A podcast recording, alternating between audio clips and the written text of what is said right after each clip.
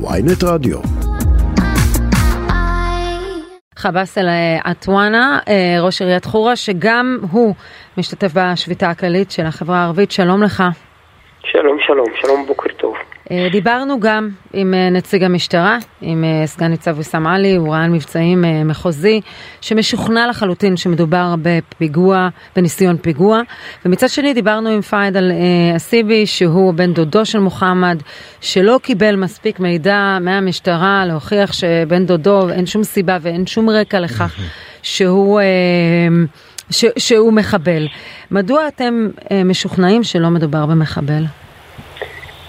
תשמעי, הבחור הזה הוא בא מרקע, הוא בחור לומד רפואה ועומד לסיים. הוא חוזר לרומניה לעשות את הבחינה ולחזור. אבא שלו מחובר למכשירים, הוא נכה.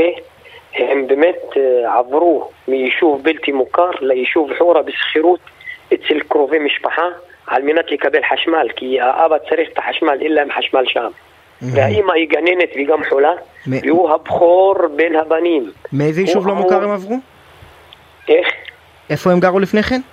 גרו ביישוב גרן, זה ליד כביש שלושים ואחת, זה מחוץ mm-hmm. לקו הכחול של היישוב חורה. כי אין להם חשמל שם, okay. עברו בסחירות אצל קרובי המשפחה, רק בשביל האבא שהוא באמת נכה ומחובר לחשמל, למכשירים שהוא צריך חשמל.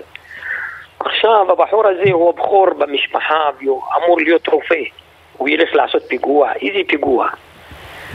הבחור הלך להתפלל כמו שאר המתפללים, ובאמת כנראה שהיה ויכוח בינו לבין אחד השוטרים שם, עמדו עשרה שוטרים. בחור אחד שאין לו שום דבר, שום נשק, הוא לא יכול להשתמש בנשק, לא יודע, לא מבין. היה פיקוח, ויכוח ביניהם, אז אתה יורים בו כמה, יותר מ-עשרים כדורים. אפשר לנטרל אותו, לשבור לו רגל. עם מקל, עם משהו, לא ככה הורגים אותו, והוא לא עשה כלום. הוא הלך להתפלל פשוט מאוד. למרות, אתה עובד הרבה מול הרשויות, רשויות החוק, הם משוכנעים, היו להם לא מעט עדויות של שוטרים ושל הלוחמות בשטח, שמדברים על זה שהוא חטף את האקדח והוא ניסה לירות, ולכן הוא נוטרל. אתה לא מקבל את הגרסה הזו? לא, אני אגיד לך למה אנחנו לא מקבלים, כי אם יש, מצל... יש מצלמות שם. כל האזור שם מרושת במצלמות, וגם כל שוטר יש על גופו מצלמה, אפשר לצלם ולהראות לכל העולם שזה כן מה שקרה.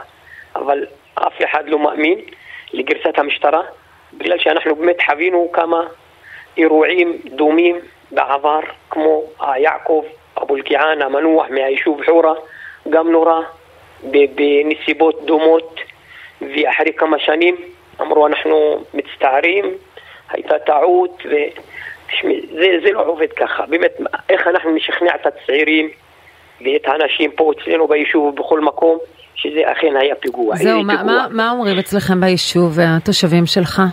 כולם משוכנעים שהיד קלה על ההדק אצל המשטרה ואצל כולם. ואתם שובתים היום?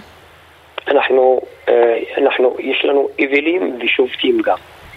אתה יודע שקראתי אחת התושבות באחד היישובים הערביים הגדולים שאומרת שבסופו של דבר השביתות האלה פוגעות בכלכלה ביישובים האלה, כי כשאתם סגורים אז למעשה אתם פוגעים בעצמכם.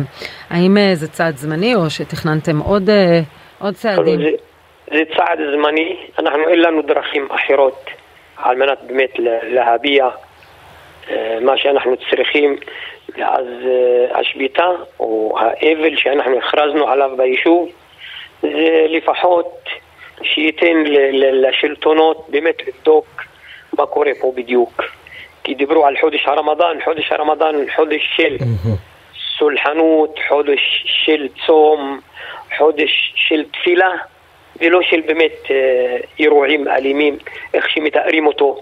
והתוצאה אתם גם רואים שעברו עשרה ימים והכל בסדר. תראה, הסיפור של חודש הרמדאן מעניין אותי, כי גם אני מתוסכל מזה שהפכו את החודש הזה לאירוע שחודשיים לפני וחודשיים אחרי רק מדברים עליו בהקשר טרור, ואני מבין בוודאי איך זה יכול לתסכל ולהכעיס אנשים שהחודש הזה קדוש עבורם ומתפללים בו וצמים בו ומתעלים מבחינה דתית, ועדיין זה נסמך על ראיות, זאת אומרת, בכל שנה, מה לעשות? בחודש הזה יש התגברות של אירועי טרור, בהסתה מבחוץ, הסתה מבפנים, הסתה מכל מיני מקומות, וגם גם, גם לפעמים פיגועי טרור מאנשים שבכלל לא היית חושב שהם אה, ירצו לעשות את זה, כי הם אה, באיזו התחזקות דתית.